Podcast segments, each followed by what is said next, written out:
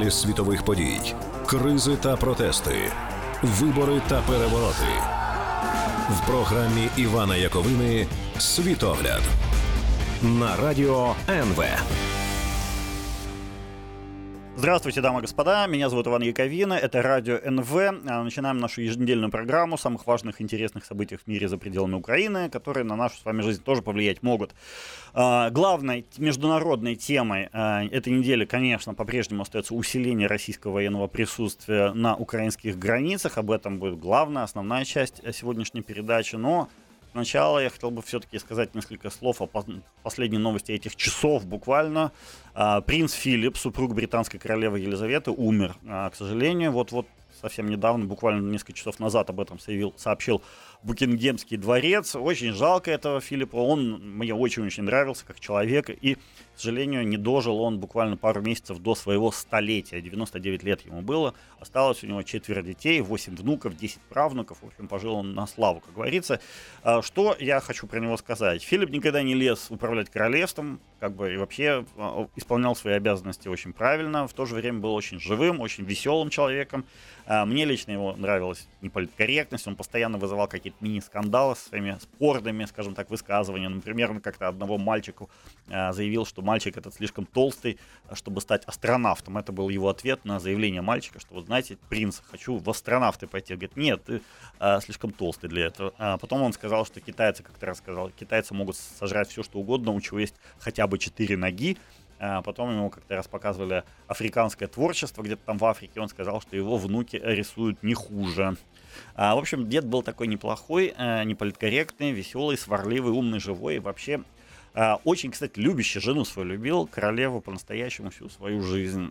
Но я думаю, что, знаете, принц Филипп, таком можно его назвать таким одним из символов 20 века. Э, он прошел там вообще через все, включая даже Вторую мировую войну. Ну и что я могу сказать? Мои соболезнования, соболезнования как королеве, так и вообще, наверное, всем британцам. Он был, конечно, очень светлый, хороший человек. Будем о нем помнить. Ну, а, тем временем в России главной, пока единственной темой а, пропагандистских ток-шоу стала Украина и все, что с нею связано. Поскольку с Украиной связан некоторым образом я сам, а, то и мне, знаете ли, пришлось а, поучаствовать в одном из этих ток-шоу. А, помимо собственного желания, я попал в шоу Валерия, о, извините, Владимира Соловьева, где обсуждали вакцинацию украинцев. Послушайте, пожалуйста, как это было. У нас есть вот этот блогер, который год назад объяснял, как все будет. Вот украинцы, они всегда знают правду, они вот ее чувствуют. Вот есть такие политические украинцы. Иван Яковина писал год назад. Похоже, что в России эпидемия уже свирепствует вовсю. Десяткам тысяч людей по всей стране ставить диагноз острая респираторная вирусная инфекция или пневмония. Формулировку коронавирус употреблять запрещено. Имхо, дело может закончиться хуже, чем в Китае, поскольку у китайцев хотя бы не тупые гопники во власти. Вань, ну как ты там на Украине-то, Вань? Или ты уже сбежал? Ну и какая страна справилась с этой болью? Ваня, это у тебя в стране тупые гопники во власти. Ну, в общем, такая вот история, э, как мне кажется, довольно, довольно забавно то, что э, Соловьев, оказывается, читает мой Facebook и смотрит э, мой YouTube канал. Э, кстати, трансляция идет сейчас и на моем YouTube канале, который, к сожалению, подвисает время от времени. Но самое главное, трансляция этого выпуска идет и на канале Нового Времени в YouTube. Поэтому я вас всех привет, призываю э, подписываться на канал э, Нового Времени в YouTube. Он очень хороший. Э, ну, смотрите, давайте я сразу Соловьеву тут отвечу. Э, во-первых, я гражданин России, а не Украины. Так сложилось, что Россия это моя страна страна. Поэтому Соловьев в прямом эфире российского телевидения, по сути дела, обозвал тупыми гопниками руководство Российской Федерации. Даже Навальный, насколько я, знаю, такого не делал. Во-вторых, э, он там интересовался, как у меня дела. Дела у меня нормальные. Из Украины я никуда не убегал с эпидемией. Э, а с эпидемией лучше всех справились Китай, США и Израиль. По всем цифрам, по всем раскладом. А, как я, собственно, и предсказывал в марте прошлого года, Россия справилась с эпидемией хуже всех остальных стран. Там самая высокая избыточная смертность э, на душу населения. Примерно полмиллиона человек, россиян, умерли от ковида. В Америке тоже примерно полмиллиона, но там население в в два, в два с половиной даже раза больше. Так что я был прав в этом своем посте, который цитировал у себя там в передаче Соловьев. Чисто арифметически я был прав. Ну а Соловьева, который по собственной инициативе назвал, обозвал все руководство Российской Федерации тупыми гопниками, я могу, конечно, сказать только большое спасибо за рекламу а, моей, так сказать, скромной персоны и а, моего, так сказать, творчества. Ну, впрочем, я, естественно, и этот эпизод с моим участием был не самым главным событием на российском а, пропагандистском телевидении в последнее время. В последнее время там только Украину и обсуждают. А, как я понимаю, целенаправленно сейчас готовят э, российское население к войне против Украины, рассказывая там всякие небылицы о том, что происходит на Донбассе и вокруг Донбасса. Но давайте более подробно на эту тему поговорим уже в следующей части. Сейчас у нас небольшой перерыв. Аналіз світових подій, кризи та протести, вибори та перевороти в програмі Івана Яковини Світогляд на радіо НВ. Итак, продолжаем разговор. Иван Яковина, радио НВ. Я тут рассказывал в первой части про то, как я попал в передачу к Владимиру Соловьеву, как он со мной там, значит, задал мне несколько вопросов, я на эти вопросы ответил. Но э, самое главное, так сказать, то, что сейчас происходит в российском телевидении, это, конечно, массированная антиукраинская пропаганда. Там людям э, каждый день без остановки втирают, что Украина злая, ужасная страшная страна, на которую надо напасть и которую надо уничтожить для того, чтобы там все было как бы типа нормально. А, и это, надо сказать, пропаганда длится уже примерно с февраля, с середины февраля. Впервые об этом, на это указал Александр Гольц, военный обозреватель российский, и он еще тогда в середине февраля сказал, что что-то готовится, а, потому что по его наблюдениям, вот такая вот, как только начинается пропаганда, с лагом где-то месяц-два начинается уже а, какие-то серьезные действия. И вот эти серьезные действия начались, а, собственно, скопление а, российских войск на украинских границах абсолютно беспрецедентно, если, конечно, не считать 2014 года, когда было совершено, собственно, нападение. Смотрите, какая интересная сейчас линия у российской пропаганды. Сейчас там хотят своему населению представить, какое, дать какое-то объяснение готовящемуся нападению на, собственно, Украину. Главное, линия повествования там следующая. Украина собирается, внимание, вырезать все население Донецка и Луганска, и поэтому Россия должна начать полномасштабное вторжение в Украину, чтобы, э, скажем так, предупредить это э, нападение, эту, эту резню. Тут, правда, есть проблема. Знаете, какого свойства проблема? Россиян э, очень сложно, обычное население, да, российское, очень сложно убедить в том, что Владимир Зеленский, которого они прекрасно знают по его прошлой работе актером, так вот, что вот этот самый Владимир Зеленский стал, оказывается, новым воплощением Адольфа Гитлера, который хочет там убивать и резать всех, потому что, ну, все знают, что он снимался там в всяких кинокомедиях и тому подобном. Э, более того, э, сами российские СМИ очень часто, постоянно, собственно, называли Зеленского клоуном, пытаясь его таким образом, образом оскорбить или как-то унизить. Ну, в общем, понятно зачем, да. Но тут, понимаете, ситуация следующая. Приходится выбирать. Либо это недотепа, такой клоун, который ничего не умеет, либо темный, страшный, злобный властелин диктатора Гитлера. Потому что нельзя быть одновременно и тем, и другим. Либо ты страшный злой диктатор, либо ты ничего не умеющий клоун. А поэтому российская пропаганда буксует. Она, в общем, не очень понимает, как от, выстраивать свое отношение к Зеленскому. Сейчас, правда, там они, знаете, что говорят? Что Зеленский, конечно, клоун, но его окружают темные и страшные всякие злые, нехорошие националисты. Хотя, конечно, сами националисты, я думаю, очень бы удивились украинские, если бы э, им кто-то сообщил, что они, оказывается, влияют на политику э, Зеленского и даже определяют эту политику. Э, мне кажется, это было достаточно странно звучит. Но Сейчас э, пустили, как говорится, э, в э, последнее средство, чтобы убедить э, россиян в необходимости воевать против Украины. Что это, о чем речь, собственно?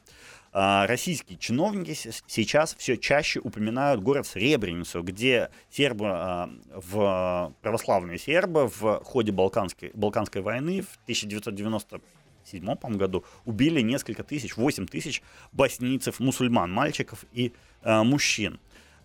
вот давайте я процитирую даже Дмитрия Козыка, а, помощника президента России и замглавы администрации э, российского президента. Начало боевых действий — это начало конца Украины, это самострел, это выстрел себе в ногу, не в ногу, а в висок, а, сказал Козак и э, добавил, что вступление Украины в НАТО, возможное вступление, приведет к развалу Украины. При этом он сказал, что Кремль сейчас интересует лишь защита своих граждан на Донбассе. Оказывается, у Кремля уже есть свои граждане на Донбассе. Все зависит от того, каким будет масштаб пожара, сказал Козак. Если там будет, как говорит наш президент, президент, устроена новая Сребреница, то, видимо, нужны будет, а, то мы будем вынуждены встать на защиту. На защиту имеется в виду, то есть ввести войска на территорию Украины и начать войну против Украины. Это еще, кстати, не все. Пресс-секретарь российского президента Дмитрий Песков тоже вспомнил Сребреницу и тоже пригрозил вторжением. А, тут сам, он много чего наговорил про эту Сребреницу, сказал, опять же, что там страшные-страшные какие-то события готовит украинская армия, но при этом он сказал, в Кремле есть опасения, что на Украине возобновляется гражданская война. И если у наших границ возобновится гражданская война, полноформатные боевые действия, это будет представлять угрозу для безопасности Российской Федерации, сказал Песков. Это не я сказал. А, что это означает? Это означает, если у нас есть угроза под нашими границами, мы, конечно, обязаны вмешаться, потому что Песков, собственно, так и сказал, что э, все страны, включая Россию, будут обязаны принимать меры, чтобы таких трагедий не произошло, а, Сребреница и так далее. Сам это классно в это знаете, что история? То, что Россия не признавала Сребреницу геноцидом, то есть была в э, ООН э, представлена на голосование резолюция о том, что в Сребренице произошел страшный геноцид, надо его осудить и так далее. Россия сказала, да не было никакого геноцида, вы что, ребята? А сейчас такие, м-м, мы передумали, был геноцид, потому что нам это теперь выгодно. Почему э, упоминаю все чаще Сребреницу, я скажу чуть ниже, мне кажется, связано это э, главным образом с тем, что пытаются продать новую войну Европе, то есть Западу, объяснить Западу, зачем э, э, Путин собирается начать эту самую войну. Но пока они, вы знаете, угрожают вторжением, потому что э, сейчас идет неприкрытая угроза, и Путин, и Песков, и Козак э, признают, что грани... войска подошли к украинским границам, э, и согнаны туда эти войска. Они все говорят не просто так, а для дела. Вот каким будет это дело, давайте поговорим уже в следующей части. Сейчас у нас будет короткая пауза. Аналіз світових подій, кризи та протести, вибори та перевороти в програмі Івана Яковини Світогляд на радіо НВ. Продолжаем разговор. Иван Яковина, Радио НВ. Говорим о том, о концентрации э, российских войск э, у украинских границ, о том, к чему это все может привести. Так, смотрите, э, еще какие интересные дела. О войсках, которые стягиваются к украинским границам. Прямо сейчас я вот наткнулся на новость о том, что Россия вызвал, отозвала несколько своих боевых кораблей из Э, разных регионов Мирового океана в Черное море, включая как минимум 10 военно-морских кораблей и э, артиллерийских канонерских лодок, наверное, artillery warships.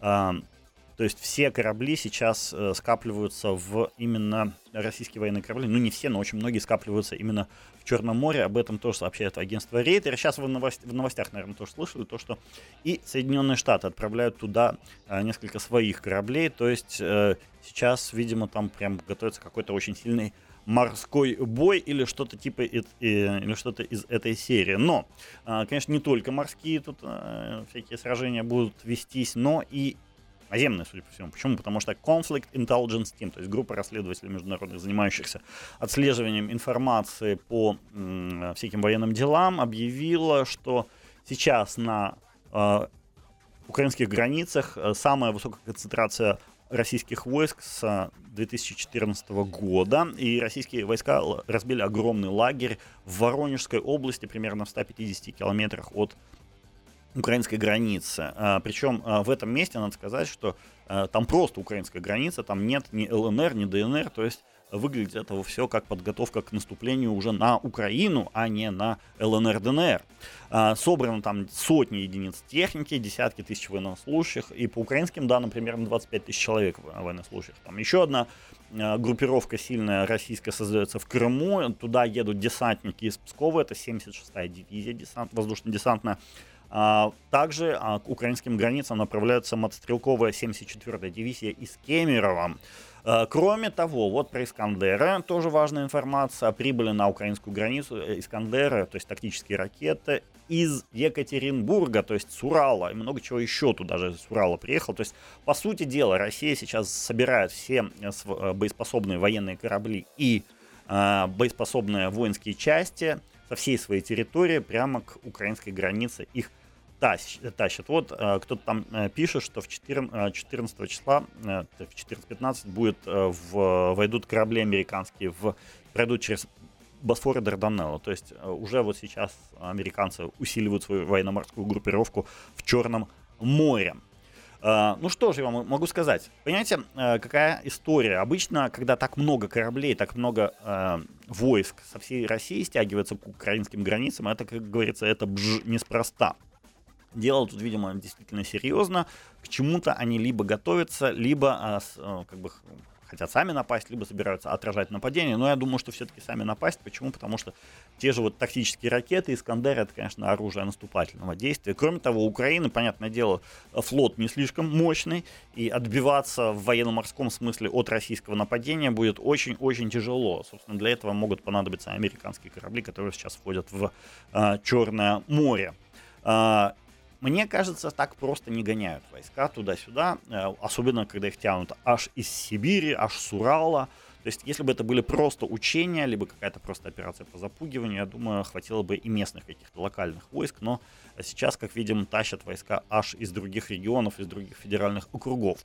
А, смотрите, я вот тут э, до, сегодня до эфира поговорил с моей коллегой из журнала НВ Кристиной Бердинской, которая сейчас, собственно, пишет статью на эту же самую тему, и я у нее спросил, какие она вопросы задает своим экспертам, тем людям, с которыми она обсуждает эту тему, и она мне а, попыталась ответить, ну, в общем, совместными усилиями мы с ней сформулировали эти вопросы, и я попытаюсь сейчас на эти, собственно, вопросы и а, ответить. А, смотрите, вопрос номер один, который, а, как а, она сказала, она задавала бы своим э, экспертам, а, тем, с кем она разговаривает на эту тему. Почему именно сейчас началось обострение вот ситуации вокруг Донбасса? Мне кажется, это происходит из-за того, что э, Путину сейчас совершенно нечем ответить ни на внешние, ни на внутренние вызовы. То есть на внешние вызовы, э, это что имеется в виду? То есть на э, ухудшение, серьезное ухудшение отношений с Америкой, конечно, сейчас Путину очень тяжело как-то вразумительно ответить, дать какой-то разумный ответ. Э, и как-то, знаете, э, скажем так, уесть американцев, да, то есть для этого пришлось бы там, ну не знаю, какие-то демонстрировать э, достижения, успехи в области экономики или в чем-то таком, конечно, а, а сейчас Путин не может на это пойти, и единственное, что ему остается, это угрожать сейчас а, Украине. То есть, ну, вот только так э, и может он ответить. То же самое касается и внутреннего, а, внутренней ситуации в России. Она очень тяжелая. В России сейчас плохая ситуация с экономикой. Наближаются выборы, приближаются выборы в Госдуму и, соответственно, Путину отвечать на вот эти вызовы тоже становится очень сложно. И как отвлечь э, внимание публики от того, что происходит внутри страны, можно с помощью войны против Украины. Еще один вопрос. Насколько реально является вот эта угроза? Или это же все-таки запугивание со стороны России? То есть э, собираются воевать, условно говоря, или просто собираются пригрозить, припугнуть э, своих оппонентов в Кремле.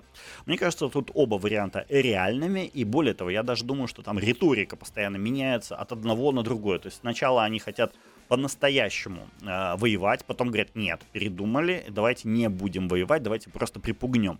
Потом опять хотят воевать и так далее. Смотрите, э, почему я думаю именно так. Э, переброска войск и кораблей там со всего мирового океана из Урала, с Дальнего Востока, с, из Сибири стоит гигантских денег. То есть, если бы просто хотели припугнуть, то не обязательно надо было бы стягивать, например, Искандера вести аж, блин, из Урала, да, вы же понимаете. Можно было бы где-то их поближе найти.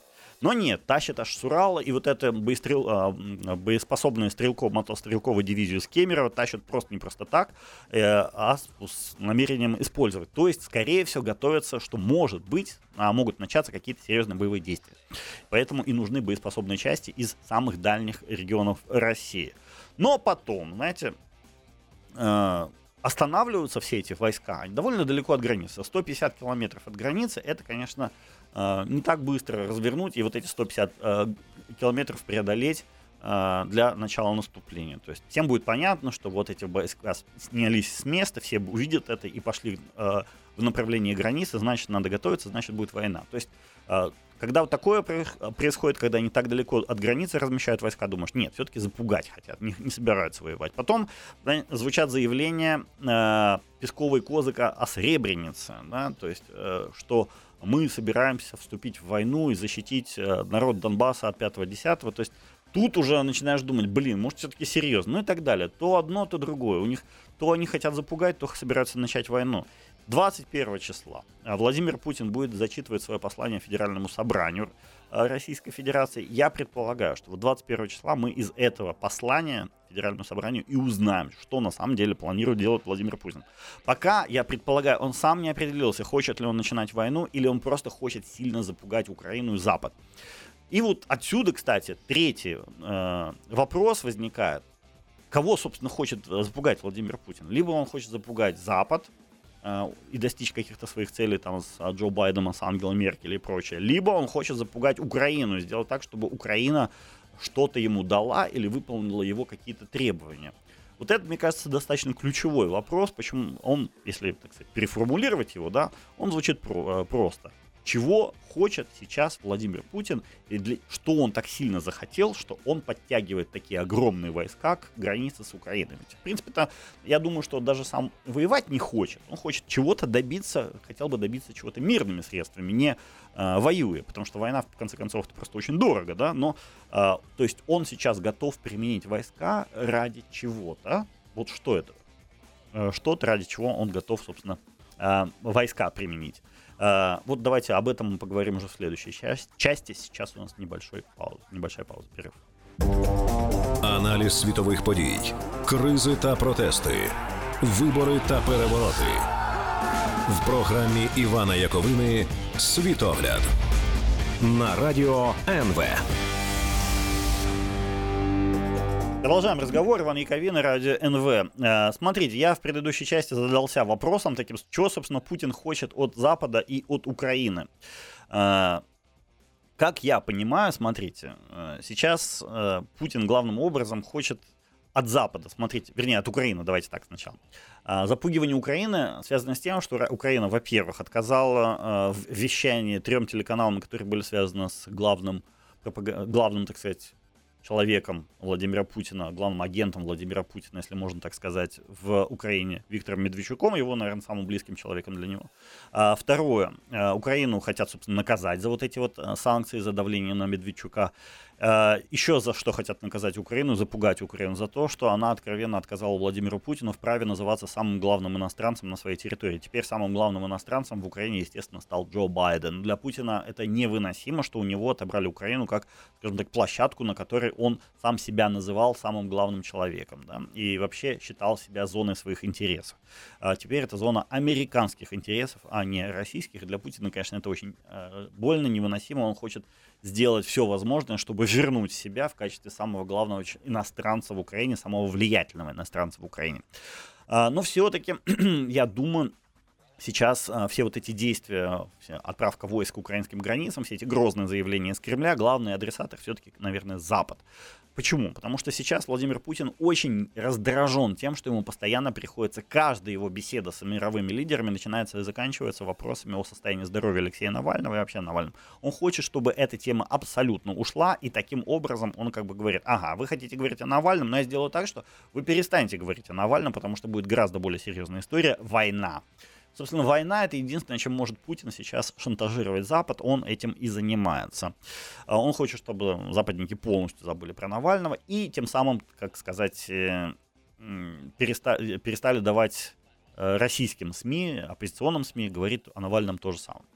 А, более того, Наваль... Э, Путин сейчас очень хочет, чтобы Запад понимал, что обостряя ситуацию с санкциями, обостряя угрозы введения санкций, сами эти санкции, что Запад может получить настоящую войну в Европе. Вот помните Александр Гольц, на который я ссылался а, уже много раз, он что говорил? В феврале он еще писал, Намек адресован Евросоюзу, это пишет Гольц. Нас, сумасшедших, злить не надо, а то, как потеплее станет, мы такое устроим, я полностью согласен с этой оценкой. Это действительно вот это вот намек такой, что не злите нас, иначе мы возьмем и нападем на Украину. Вот как такого плана э, сигнал, э, сигнал, э, собственно, Западу. Если это запугивание все-таки Украины, да, то чего э, хочет от Украины Россия. Я думаю, тут несколько пунктов. Первый — признание э, ЛДНР и проведение там выборов. То есть Путин очень хочет, чтобы э, Украина формально согласилась на то, что война это гражданская, и что ведут ее украинцы с украинцами. Для него это очень важно по, по какой причине?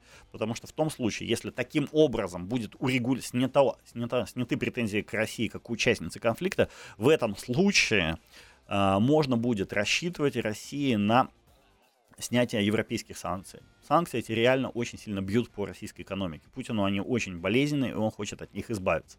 Если Украина признает, что этот конфликт внутри украинский, то избавление от санкций будет практически автоматическим. Для Путина очень важно, чтобы это произошло.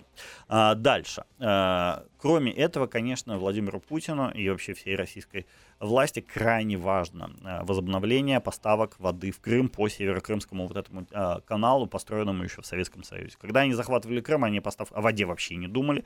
Сейчас поняли, что 80% всей пресной воды в Крыму было из этого канала. Без этого канала Крым просто тупо засыхает, превращается в пустыню. Для Путина, который считает Крым, захват Крыма своим главным достижением, то есть захватил то, что он не может удержать, то, что то украденное погибает, превращается в пустыню, для него очень больно, неприятно и страшно. Он, конечно, хочет оживить Крым сейчас каким-то образом. Для этого ему крайне необходимо туда пустить воду.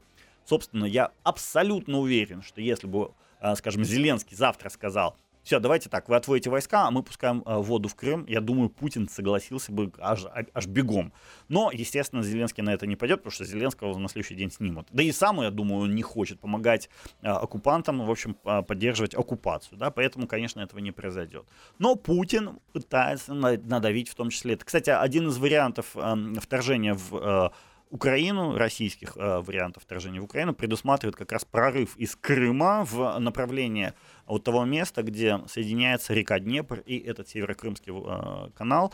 Почему? Потому что там местность плоская, захватить ее достаточно легко. Э, это не очень большое расстояние, то есть много, как говорится, завоевывать у Украины не надо будет. И если э, начнется действительно война, то у России будет превосходство в воздухе, с помощью этого превосходства в воздухе, с помощью, может быть, опять же, морских десантов, она сможет захватить вот эту самую территорию без особых проблем, как они там в России думают.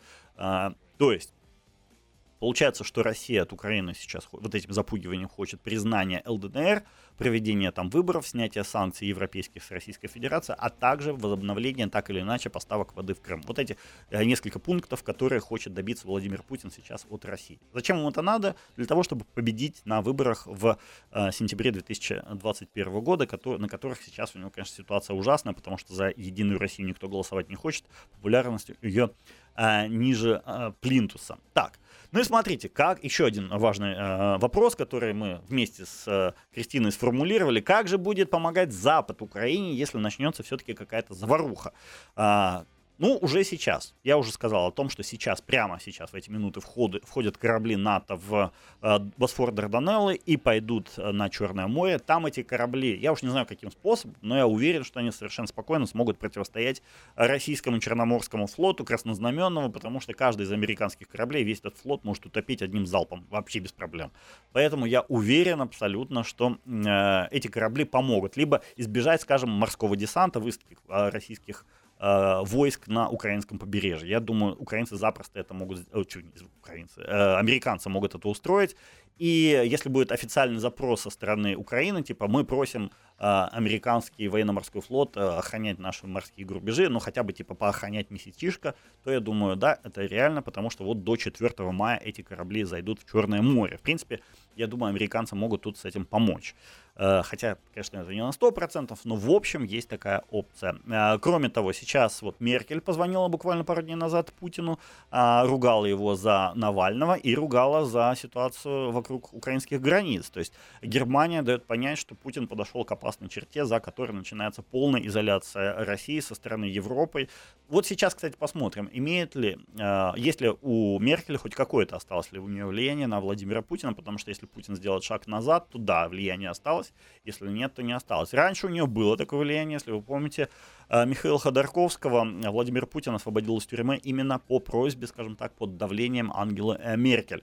Э, кроме того, Блумберг на этой неделе объявил о том, что собираются американцы высылать российских дипломатов-разведчиков из США и о том, что будут вводиться новые очень жесткие санкции в ближайшее время. Это, кстати, заявление подтвердила также Джен Псаки, пресс-секретарь Джо Байдена. То есть, действительно, в ближайшие дни, недели, может быть, не знаю, они говорят скоро, вот как, как скоро не говорят, не уточняют, но будут э, введены новые санкции, новые наказания против Российской Федерации. Посмотрим, очень будет это интересно. Кстати, Лавров заявил уже, что у американцев тупая линия отношений в, а, с Российской Федерацией. То есть очень недовольны тем, как себя ведут американцы, особенно недовольны заявлениями о том, что в какой-то момент США могут на самом деле ввести свои войска, то есть не ввести, а как бы поучаствовать в своей армии в защите Украины. Я думаю, что американцы этого делать не будут, но сами даже угрозы насчет этого, конечно, действуют очень нервирующе на Российскую Федерацию. Что еще можно тут сказать? Конечно, будут поставлены обору... А, военное оборудование, боевая техника, естественно, разведка. Разведка это самое важное, потому что если будем знать, что заранее готовит Российская Федерация, то и отбиваться будет намного-намного проще. И еще один вопрос такой, что могло бы стать триггером для начала боевых действий России против Украины? Как бы могла Россия, то есть после чего начать? Я думаю, а, крупная какая-то провокация для этого должна была, будет состояться. Вот если россияне сумеют организовать не, знаете, не гибель какого-то мальчика, жалко, конечно, мальчика, но все равно это довольно мелко было, а что-то прям по-настоящему убойное, такое сильное, жесткое, вот тогда, да, там, не знаю, 15 человек будет убито или что-то из этой серии, вот тогда, я думаю, а, могут начать действительно боевые действия прям полномасштабно. А, на этом у меня радио сегодня все, да пребудет с вами силы и пока-пока. Світогляд на радіо НВ.